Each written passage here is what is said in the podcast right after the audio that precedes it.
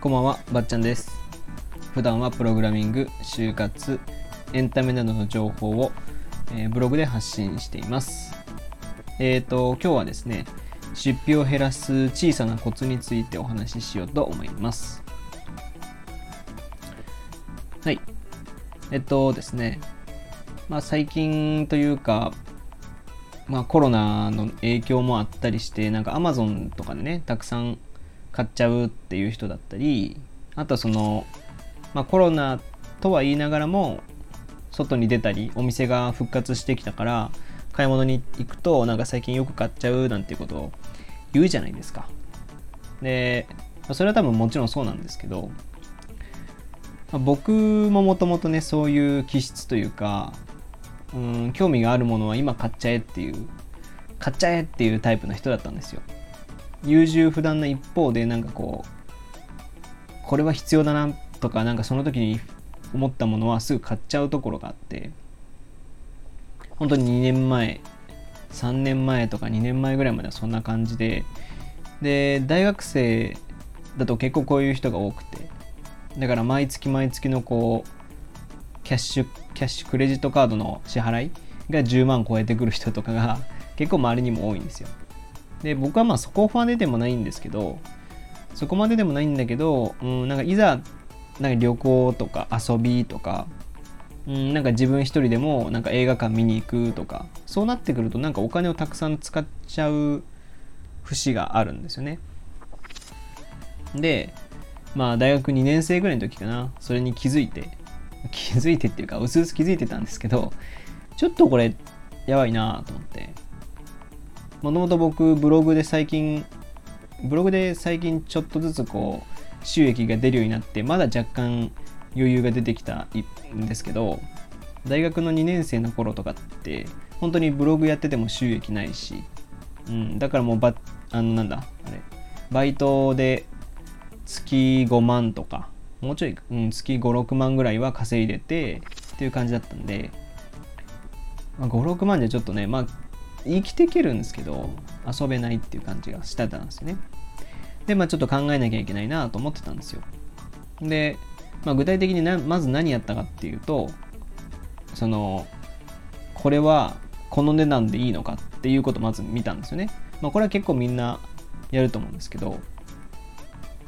例えばまあ一冊の本を買うとすると、その本を今ここで買った方が安いのかな。あの T ポイントがついてとか、あのもともとここの値段で買っていいのかなとか、もしくは中古でこれ買ってもいい本かなとか、Amazon でも Amazon で新品で買う方がいいのか、本屋で今ここで買うべきなのか、あとその普通に中古の本屋さんで買うのか、中古の Amazon で買うのかとか、でそういうのを考えるわけじゃないですか。で、まあ本にもいろいろあるし、なんかこれは新品で買った方がいい本とか、これは中古でもいい本とかってあるじゃないですか。例えばなんだろうな。写真集とかはちょっと中古嫌じゃないですか、なんか。ね。まあ、新品買いたいなっていう気持ち僕はあるんですけど、まあ皆さんどう思うかわかりませんけど、逆に小説とか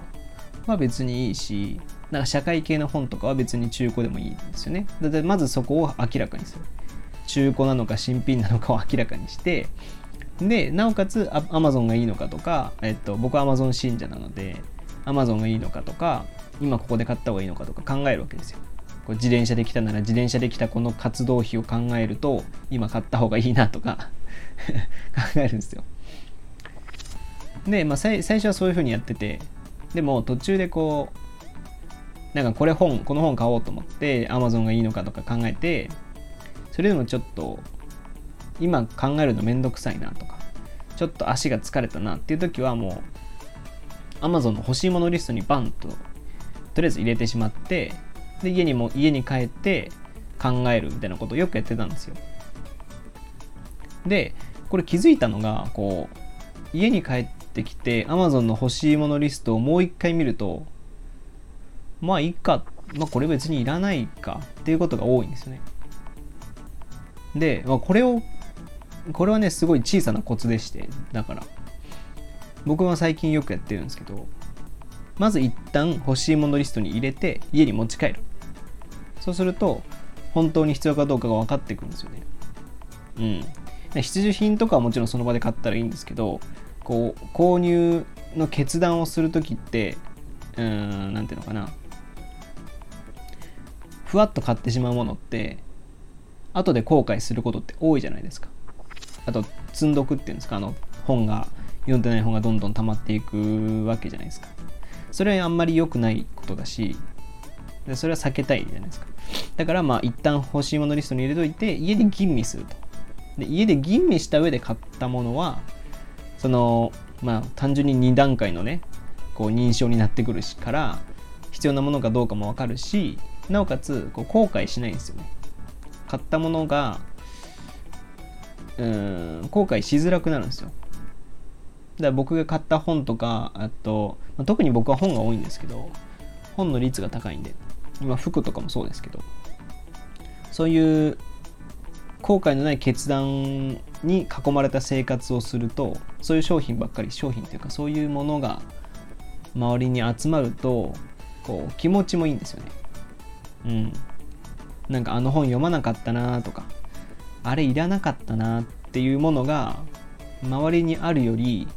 これ良かったこれ悪かったなこれ楽しかったけどうんとかなんかそういう自分でしっかり考えた上で買ったものでそれに力を入れたというか時間をかけて読んだとかそういうものの方がいいし。いらないものはいらないものでやっぱこうまとめちゃって買っちゃう。僕の場合だともういあのどうでもいいものは基本無印で買ってるんですよね。うん。あのまあどうでもいいっていうかリュックとか、まあ、服も最近そうなんですけどうんまず無印良品で考える。ってすると他の選択をしなくなるんですごい楽なんですよ。だからまずいるものいるものっていうかまあ必要なものはあの無印で考えてでえっ、ー、と必要かわからないけど今欲しいみたいなものは Amazon の欲しいものリストに入れて、えー、次の日とかえー、帰ってからとか、もう一回見て考えるということが僕の小さなコツですね。これでね、結構僕は減りましたけどね、買う、うん、買うというか出費が減りましたね。うん。まあ、最近ご飯がね、ご飯が美味しいみんな。だからご飯がちょっと出費を減らさなきゃなとは思ってますけど。今日から月見バーガーとかもね、出ちゃったんで、それも買いたいなと思ってますが。はい。